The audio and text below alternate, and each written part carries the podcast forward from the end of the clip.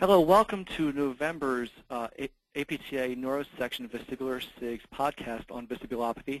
My name is Ethan Hood. I'm a physical therapist. I'm the Assistant Director of the St. Luke's Warren Balance Center and St. Luke's Warren Concussion Center in Phillipsburg, New Jersey. We have three additional members on our very distinguished panel today. We have Wendy Webb Schoenwald, who's a physical therapist and the owner of WWS Physical Therapy and Vestibular Rehab. Uh, she practices in Doylestown, Pennsylvania, which is just outside Philadelphia. She's an, an orthopedic clinical specialist, and her practice is also focused on uh, vestibular rehab and concussion management. She's also been lecturing for many years to local uh, uh, local colleges in the area, and also lectures with their Herdman Vestibular Certification course. Her practice is also involved in a clinical trial with Temple University on the treatment of lateral canal BPPV. So welcome, Wendy. Thank you, Ethan we have James Barsky, and Jim Barsky is the lead vestibular therapist at Chestnut Hill Hospital, which is a hospital right outside Philadelphia, Pennsylvania. He's also the CEO of Neurology, Psychiatry, and Balance Therapy Center, um, which he opened a little over a year ago, which he's very excited about opening. So welcome, Jim. Yeah, thank you. Thanks for having me. And we have Wendy Kriekels, who's also a physical therapist, and she's a senior instructor at the University of Colorado Denver Physical Therapy Program, and she also works in the clinic with a special interest in balance and vestibular disorders. So thanks for being here, Wendy. Thank you. Okay, so our topic is vestibulopathy. And, and vestibulopathy, and we're, we're going to get into it a little more, is, is really kind of a, a junk term that, that is used when we see it on, on a prescription from a physician. So I know, Wendy, you, you want to answer this first, but what exactly is vestibulopathy?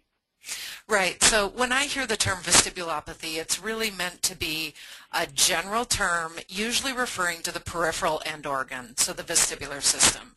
Otoliths, semicircular canals. In my experience, it's also been used to refer to the vestibular portion of cranial nerve 8. Hmm. So it really the term in and of itself just tells you it's probably more of peripheral origin mm-hmm. and it really raises more questions about well which piece of the vestibular end organ is impaired in this particular case. Okay. So Wendy Schoenwald, when you see this on the prescription, what, what usually is the cause or what actually usually is the actual uh, diagnosis?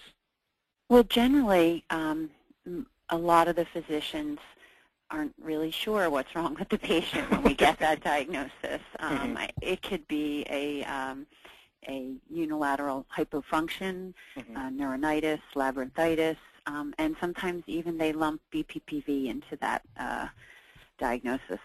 Mm -hmm. Jim, do you see the same thing as well? Yeah, absolutely. A lot of times we're not too sure exactly what they have. Um, um, it will often be used for like the vestibular neuritis or, or labyrinthitis, so, um, but they'll just use that term vestibulopathy or some of the other terms too. Yeah, that's usually what I see in practice as well. Usually they mean uh, neuronitis or labyrinthitis, um, but also it can mean BPPV. It can actually mean Meniere's. Essentially what it really means is that something's not right with the peripheral vestibular system. Um, so it's kind of up to us during our evaluation to figure out what exactly is going on when we see that on the on the on the prescription. Now, now, what exactly is when we're talking about like neuronitis and labyrinthitis? Does anyone know what exactly what the incidence or, or epidemiologically how many numbers in the population are affected each year? Well, I see. Um, no, I was, I was okay. Just just from um, uh, you know doing some, a little bit of research, and I've seen you know ranges of about like seven percent of the patients presenting to uh, outpatient clinics that, that specialize in, in treating people with dizziness. Um, that's about the, the range that I've seen. I've also seen a number of 3.5 per 100,000 people uh, as a, um, a number too, and okay. have, affecting mostly people you know between 30 to 60 years old, um, with a peak for women in, in the fourth decade uh, or men for the sixth decade. Okay. So essentially when you're talking about vestibulopathy, inner ear disorders are, are quite common, actually. And I guess that's why we're all in business, because we all have specialty balance centers, essentially. Um, now, in, in terms of vestibulopathy, and this goes to, to Wendy Schoenwald, when, when you're talking about neuronitis or neuritis and labyrinthitis, is there a difference, and what exactly is the difference then? So yes, um, and during our evaluation, we are trying to uh, figure out this. So neuronitis is damage to the sensory nerves of the vestibular ganglion. Neuronitis uh, is inflammation of the vestibular portion of that eighth cranial nerve. Okay. Labyrinthitis um, refers to damage to both branches of the eighth nerve, and we generally differentiate that by the hearing loss that's associated with that. Okay. I think clinically we tend to use the term hypofunction or unilateral vestibular loss, just indicating that there's some kind of imbalance functionally that um, in the clinic we're going to address. Okay. Um, so Wendy Kriekels, from a pathophysiological perspective, what exactly happens with vestibulopathy? What's causing that damage to the nerve? Well, we've talked about a lot of a lot of terms here. So if we mm-hmm. keep with the large umbrella of vestibulopathy, mm-hmm. each of these types of vestibulopathies are going to have a different mechanism, of course. Okay. So if we talk about a viral or a bacterial source, that's when we're usually thinking about labyrinthitis, neuronitis, and it usually goes along with systemic illness, perhaps flu-like illness, um, fever, that sort of thing, that also will cause some vestibular symptoms for reasons I don't know that are exactly clear. Okay. Um, when we're talking about other types of vestibular um, pathology, which I don't think we're going to do necessarily in this in the scope of this particular podcast, but certainly Meniere's disease is a vestibulopathy with its very own mechanism. You know, acoustic neuroma, same thing, um, perilymph all of that. So if we want to just kind of narrow this discussion from vestibulopathy in general down to neuronitis and labyrinthitis, I think it's a really nice model to discuss how we as physical therapists will treat it. And like Wendy said, it really is we're thinking about a hypofunction and we want to uptrain to the best ability that we can. No, I agree with you. I agree with, with just kind of limiting it to neuronitis or labyrinthitis mm -hmm. um, as well. Um, now, Jim, as far as some of the symptoms that a patient's going to come in with, either neuronitis or labyrinthitis, what are some of the symptoms that the patient's going to, to bring into the clinic? What are they going to be complaining of? Yeah, well, um, very uh, acutely, they'll have, uh, they can have uh, very severe vertigo, uh, nausea, vomiting, and uh, being off balance at disequilibrium. Um, and uh, this can last for up to a day to several days. Um, once they start to stabilize, feel better, and there's some um, you know, uh, adaptation within the brain, um, then they may feel this more just with uh, certain movements or within uh, certain environments. Um, but it's usually a fairly sudden onset um, with uh, strong uh, vertiginous symptoms um, lasting for uh, a day to several days uh, initially, and then it can change from there depending on progression and um, how well the patient's managed early on. Okay. Um, so as, as, far as between neuritis or neuronitis and labyrinthitis, the, the, the main symptom to differentiate them essentially is if there's any auditory symptoms as well. Is that correct? Yeah, that, that's um, how we know typically in, in the field we would differentiate them if there's a hearing component like a loss, uh, strong ringing, roaring in ears with the same type of presentation of the dizziness, yeah, which uh, refer that as a labyrinthitis, um, either affecting the whole nerve or possibly the, the labyrinth itself. Um, you know, without the hearing uh, symptoms, um, just the, the, dizziness and the nausea and, and, and, and vomiting, and then we would you know, typically refer that as like the vestibular neuritis or neuronitis. Okay. Now, as, as far as we, we talked to, Wendy Schoenwald, I'm going to ask you this because we, we talked a little bit about, about mentioning as a hypofunction which, you know, if you look at it from a neurological perspective, it means that the firing rate of the eighth cranial nerve will decrease um, with the damage from neuronitis or labyrinthitis. But, but there's some debate on, on what about having an irritative lesion as well. Um, can you talk about what, what, exactly an irritative lesion is? When I think of uh, an irritative lesion, I often um, refer back to Meniere's, which again okay. Um, we discussed.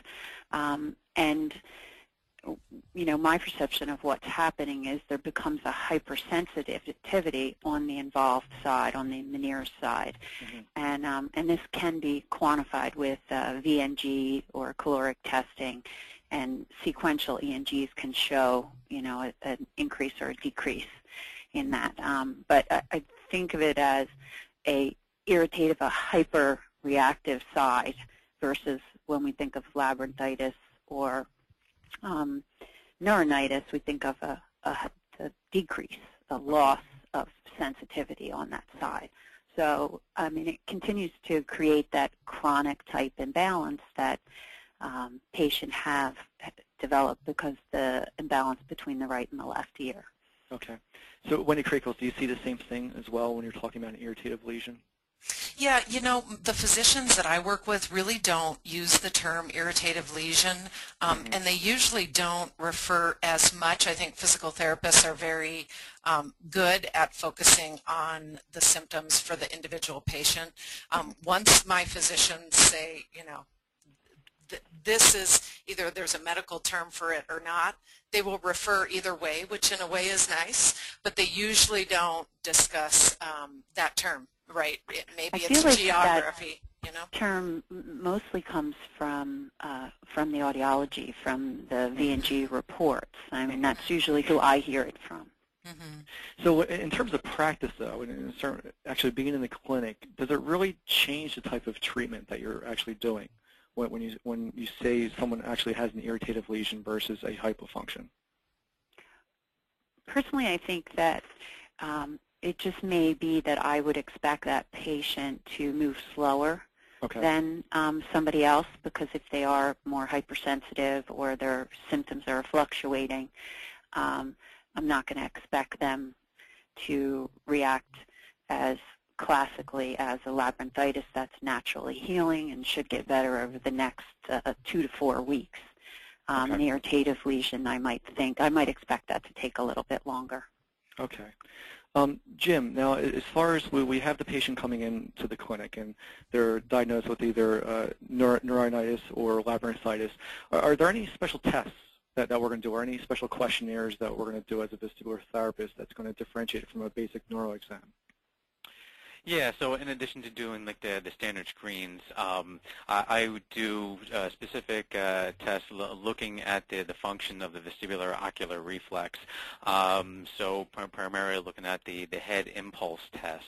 Um, uh, other ones that I'll do just actually looking for patterns of nystagmus under infrared goggles or, or lenses, um, which can indicate um, you know, the, the location of the, or the side affected and, you know, whether or not it's a central or peripheral problem. Um, uh, I'll do a head shake test uh, mm -hmm. also. Um, and then um, uh, might, if, if, if, you know, help with uh, the diagnosis, if I'm still not sure, I'll do a dynamic visual acuity test. You know, um, again, another test of the vestibular ocular reflex. Um, as far as uh, questionnaires, um, um, you know, there's a uh, dizziness handicap inventory, mm-hmm. um, you know, looking at uh, how their dizziness is affecting their lives, and also, you know, these patients often have problems with balance. I'll look at, they'll use the activity-specific balance confidence scale or ABC mm-hmm. scale, looking at how balance uh, affects them. Um, also wanted to just briefly add here, when these patients come in in the acute setting, um, and they're trying to rule out, you know, is this a central problem or is this a, a, a peripheral problem? Um, standing testing protocol that I, I go through and, and, do in addition to the regular screens is um, I do a head impulse test. Um, I evaluate the nystagmus and also look for a test of skew where um, studies have shown that um, if patients have a positive head impulse test, um, they have a pattern of nystagmus consistent with a peripheral problem or they, and they do not have a skew deviation that is mostly consistent with a peripheral problem. So we're talking mm -hmm. about the vestibular uh, neuritis or or labyrinthitis. If any of the, one of those tests are more consistent with a central problem, then it's more likely to be a, a stroke or, or, a central problem. Okay. Um, Wendy or Wendy, do you have any additional special tests or any additional questionnaires that you find useful? I think that um, what I want to, I guess, emphasize is that the Frenzel's lenses are very helpful in hmm. um, differentiating, differentiating the labyrinthitis, um, neuronitis from someone who doesn't have those to be available because often we can see some nystagmus mm-hmm. uh, without room light um, that we don't see in our room light um, mm-hmm. oculomotor exam. And I guess the other thing that we do are balance exam tests, um, the sensory integration tests. I mm-hmm. usually use the Fukuda um, functional gait assessment if they are more able, and maybe a Berg if um, I'm looking more at static um, ability for balance.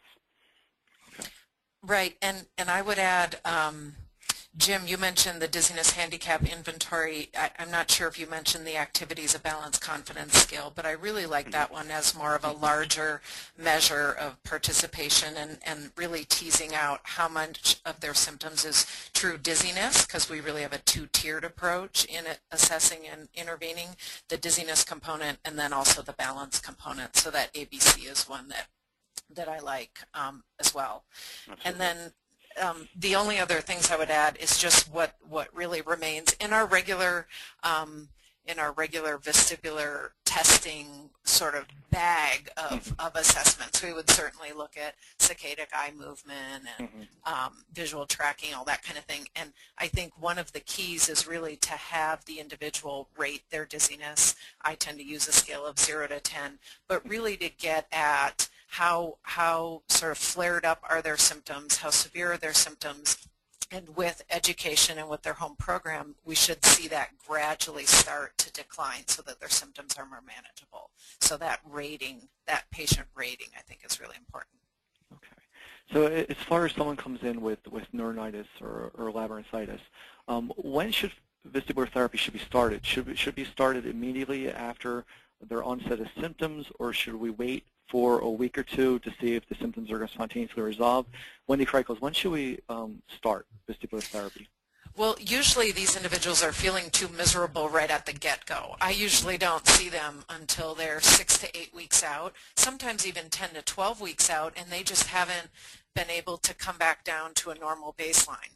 So oftentimes they'll come to me, it are, it's the people who don't automatically get better. It's the people who seek their physician on follow-up and they're still having problems and then they come to me. So I don't know if, if Jim and Wendy, you have different practice setups, but I tend well, to see the people who don't yeah. just spontaneously resolve. So it's usually that two to three months post initial okay. infection.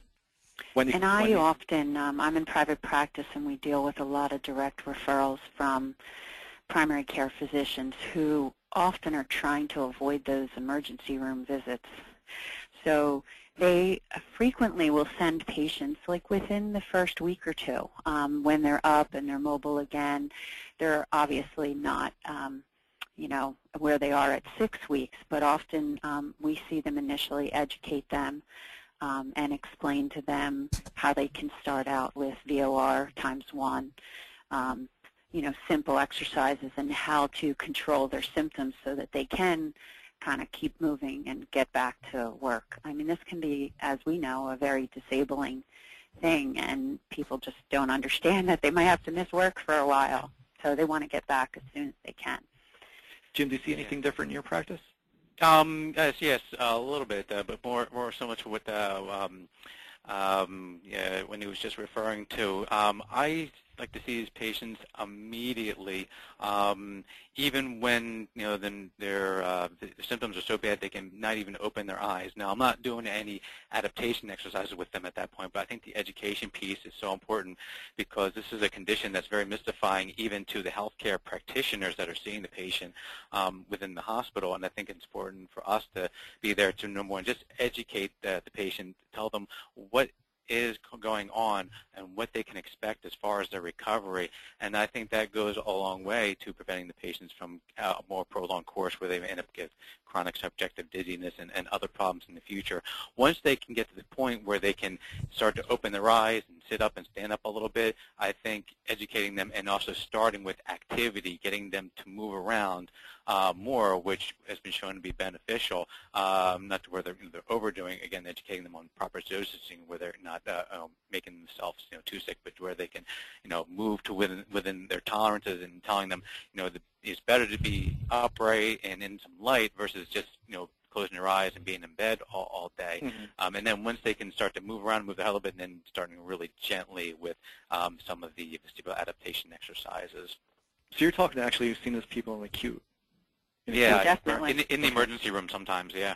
Yes, so uh, actually you're, you're helping facilitate the discharge process by, by explaining to them what's going on, and then maybe just using some substitution techniques, you know, to, to kind of have their visual system override their vestibular system to, to give them better postural stability so they can walk to the bathroom and they can walk around their environment. Is that what you're kind of getting at a little bit? Yeah, yeah, Okay. absolutely. So when they can walk, yeah, tell them, yeah, yeah, you know, focus on the the point at the end of the hallway. Don't turn too quickly, because they may say, oh, I feel good as I'm walking. Then they turn quickly, and then they go, oh, it's coming back again. Well, it's not coming back. They just didn't realize that you know, the speed of movement can affect their symptoms. Um, so that's going along with you know getting to move, move, and also educating them as they're going along, so they know what to expect. Um, that helps it calm um, you know, their their uh, uh, their emotions, their anxiety, which then can prevent you know a prolonged course of, of, of this disease. Okay. The other thing that I also try to educate them about is often um, BPPV is something that follows one of Oh, these yeah. events. hmm hmm So uh, to them, when they get another episode, like say they're six weeks out and they have they're feeling better and they get an event of BPPV, they think, oh, this is starting all over again. hmm But um, you know, try to educate them that this can be something that occurs Yeah. and that if again if they need our services um, that's something that's addressed differently than um, neuronitis W- Wendy K. So, so let's say we have a patient with um, neuronitis, and they're say they're two, three, four, five weeks out from the initial onset, and we see them in outpatient physical therapy, and we evaluate them, and they definitely have a hypofunction. What are some of the basic exercises that we're going to prescribe to to improve the hypofunction? Right. Well, basically, we address all tiers of what's symptomatic for the patient. So if they have um, provocation of their symptoms with head movement, eye movement, um, we try to get them to move gradually, starting with slow movements to moving with a little bit faster movements. And again, having the patient rate and pace the exercise and take frequent breaks. I usually have patients do, I really emphasize home program because I think you need multiple, multiple, multiple repetitions, but they really need to understand how to pace their symptoms so they don't flare themselves and then try to get in the car and drive, for instance. Um, so lots of patient education, as you guys have the, I think it's a luxury. I'm so happy to hear that you're in the emergency department. That's not where I'm practicing. I see these people once it's starting to merge onto becoming a chronic issue. So I love that you guys are in the forefront. I think it's so important for PTs. But for me, it's usually their return to work, they're returning to driving, but things are just not right yet. So really lots of patient education, home exercise program, head movements, eye movements, um, balance activities. I like doing like a CTSIB and seeing how they do, see if I can uptrain more that vestibular use for balance. I also find that these individuals, like you guys do initially, they still need later on in sort of what settles them. So if they're in a busy parking lot, they absolutely need to be using gaze stabilization, just focus, maybe stop if they need to look around their surroundings and not try to turn their head and walk at the same time, that kind of thing. So just really substituting and paring down the activity. But then when it's safe in their own, in their own home, that they're pushing the envelope a little bit. So that's both with head and eye movements and with, with balance training. Wendy Schoenwald, do you, do you stick to specific exercises in particular? Um, yes, I definitely um, use the vestibular adaptation exercises, uh, VOR1, uh, VOR2. Generally, in terms of movement and position, we start out pretty statically, so they might be doing those exercises standing with a narrow base of support Mhm. um, or on a piece of foam, and then working into walking and trying to move their head, and also then maybe working into more rotational movements that are functional, maybe diagonal type patterns because as Jim said, they think they're fine if they keep their head still and they make these quick movements and you know, they feel like symptoms come back. Um, and I too I'm usually seeing these patients uh, maybe one time a week with an emphasis on little bits often with their home exercises. Spend a couple minutes here, not overloading their system, and just kind of reminding it all day long uh, with ec- little bouts of exercise how to uptrain. Mhm. How, how, how long do you usually see them for? What's the, what's the average time course if you see them once I a would week? say, you know, depending on the severity of the patient when they come in, sometime between three and six weeks. But most patients are better in six weeks. And I think um, what Wendy said is true. If we can see them earlier and give them that strong course of reassurance and exercise and awareness um, of of the problem that they tend to not develop into these more chronic Mhm. um, patients. I know, I know in my practice that if, if someone presents with labyrinthitis neuronitis and they, they scored a high fall risk on one of the, or any of the balance assessments I use, whether it's a functional gait assessment, dynamic gait index, um, I will start seeing them twice a week until their balance improves. That's and then true. I'll, yes. And I'll, then I'll decrease them to once a week. And usually, I, I, usually anywhere from about three to six weeks, um, they're, they're more than likely going to be better by that time. And, and as Wendy Kraykel said before, the, the home program is paramount. If they don't do the home exercises, they are not going to get better nearly as quick. Um, Jim, do you do any additional exercises as well? Um, no, I agree with everything uh, said, and that, that pretty much covers it. Um, using the vestibular adaptation exercises. Um, if there are particular either self motions or visual motions that that that um, you know give them trouble, you know, I may include a little bit of habituation exercise in that, and um, you know, it's definitely the, the balance, even if they're not having too much trouble with balance in general, but just to try to get them to utilize their um, vestibular system, um, just with uh, moving around in their environment, uh, maybe a general walking program, and, and telling again, educating, encourage activity, but uh, that's pretty much all, all the same things that, that I do too. Okay. So the other you, thing that I'd oh, like to Sorry. mention, um, Ethan, is I find a lot of patients, um, if they're seen in the ER or they're seen in the primary care office, they're given Antivert um, or Valium or Ativan, whichever, um, some kind of a neuro-relaxant. And often the patients tend to stay with this for extended periods of time. And when they get to us, that's one of the first things I'm trying to stop them using because it does delay their ability to adapt with the exercises that we give them. So I try to make sure that I always look at um, what meds they've been given along that line. Now, I mean, sometimes in the acute phases they're given um, prednisone or antiviral drugs or antibiotics for whatever you know the doctor mm -hmm. thinks is going on acutely, and that's different than the Antivert mm -hmm. um, or meclizine. So you're trying to get them off the meclizine as quickly as possible then? Exactly. Okay. And I just need to add this other Wendy here that um, anecdotally, my population who are kind of on that verge of becoming more chronic, almost all of them are still taking those medications persistently. Wow. And it just begs the question, you know, if, if we had more upfront care and education, a lot of them just think this is this is my course in life now. This is just it. And I mm-hmm. think you make a valuable point that that is absolutely one of the first things I address. And I usually need to bring in the physician too. I say, well, did the physician tell you you're going to need to stay on this now for the rest of your life? And they say, well, no, they said I could wean off of it as I wanted to, but I've been afraid to. So again, a lot of education because they're still having some symptoms, but they're not going to recover fully if they're constantly under a vestibular suppressant either. So that's often a, one of the starting points uh, um, with my population is absolutely weaning them from those medications. Great, great, great point. to hear. That's a great point.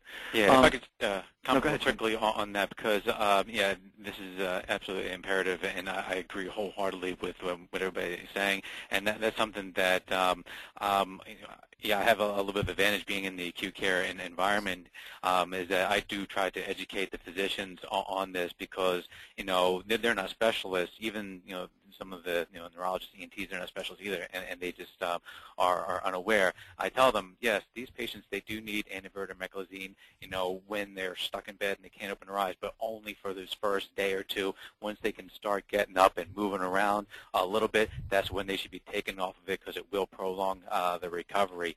Um, so I try to educate the patient on that. I try to educate the physicians so they don't end up, because I do see patients now, patient, yeah, six eight weeks later, they're still popping that in, this, the medication. And it's not making any difference. And I just wish that they had stopped it earlier on to right. allow that the, the um, you know, the brain does not be suppressed so it can actually adapt to the um, vestibular tone imbalance that's there. And I think, too, that the physicians uh, in the primary care that I am in and out of their offices all the time, they appreciate the education that we can provide them because they use it and they think they're only using it for that beginning phase. Yeah. Um, I don't think they're always processing that they keep renewing these prescriptions because of, sometimes it's done through automated systems, mm -hmm. too. But educating them that um, it's not necessary to be used long term is, is key. Right, and I just want to say one more thing from the patient's perspective that I see is they don't necessarily know the difference between a more curative medication, like if they do have a course of antibiotics or steroids, versus a symptomatic medication. And a lot of times it's freeing for the patient to say, oh, you mean that meclizine isn't going to cure the problem. It's only there if I absolutely need it. And that usually is a really nice breakthrough, I think, Absolutely. in my patient population. Yeah. Okay. Wendy Schoenwald, this is the last question here. We'll, we'll all interject with this as well. Can vestibulopathy return again? Can the person decompensate? Or Um, I should say with neuronitis and labyrinthitis? I definitely see that happening again, and I do educate them on discharge about this um, because uh, when I usually feel that they're ready for discharge, um, I ask them to continue to do the exercises for a period of time until they have no symptoms with them and they feel that they're functioning fine. Um, but often when they've gotten a flu or a cold or some other kind of event that kind of keeps them low um, or in bed for a couple days, especially our elderly um, persons, um, they can decompensate. And I think in that situation, we have a reason for it because they're just inactive and their system automatically goes back to this imbalance or this laziness. But I think there's decompensation too that we don't always understand why. Mhm. Um, but generally, in those patients, if we um, facilitate them to begin their exercises again and um, challenge their system, they, they generally recover nicely. Um, and then the other thing, um, I always try to educate them about the course of BPPV that can follow too, Mhm. um, and how they can differentiate between that versus their labyrinthitis. Because the labyrinthitis acutely, as you know, is a constant level of vertigo, whereas the BPPV is going to be a brief Mhm. vestibular event um, that should calm down. I don't think the patients always know the difference between that because once they've had um, a neuronitis, they automatically think that's what's happening again. Jim, do you have anything to add? Um, just uh, a little bit. Just uh, yeah, I believe that um, vestibular neuritis is one of those things that probably doesn't um, happen again often. I've seen studies ranging between one and 20 percent of a recurrence rate, Mhm. uh, but it, it can happen. I think it's less likely um, early on, within like the first year or so after uh, it occurring. Um, you know, because the damage is still there in the peripheral system and the brain is adapted. But then, yeah, if there's something that happens, um, you know, to the, the brain itself, or if there's a cognitive piece, or even like a behavioral emotional piece that can um, you know, decompensate centrally, then you can have a reoccurrence of uh, the, the symptoms. Wendy Kriekels, do you have anything to add? Yeah, I would just add, um, Jim has made the point towards general activity, which I think is great. And then Wendy talking about, especially if they're elderly, they have other things going on, and they can decompensate very quickly. I think it's so important to get these people back up if they are having whatever the symptomatology is, having them not be so afraid of general activity. So even if they need to use gaze stabilization, but they're able to walk up and down a hallway and just start to get themselves active again. They do themselves such a disservice by resting and hoping it'll go away. and I think that point of patient education um, is just really crucial in getting them up and showing them that, you know, there are things that may aggravate your symptoms, but there's a whole lot you can do that's not aggravating your symptoms and and you need to be you need to be active. So Okay, great, great. All right, well, that's great viewpoints. I'd like to thank Wendy, Jim, and Wendy Kriekels. Thank you very much for participating in the November's uh, Vestibular SIGS Vestibulopathy podcast. I can't speak today. Um,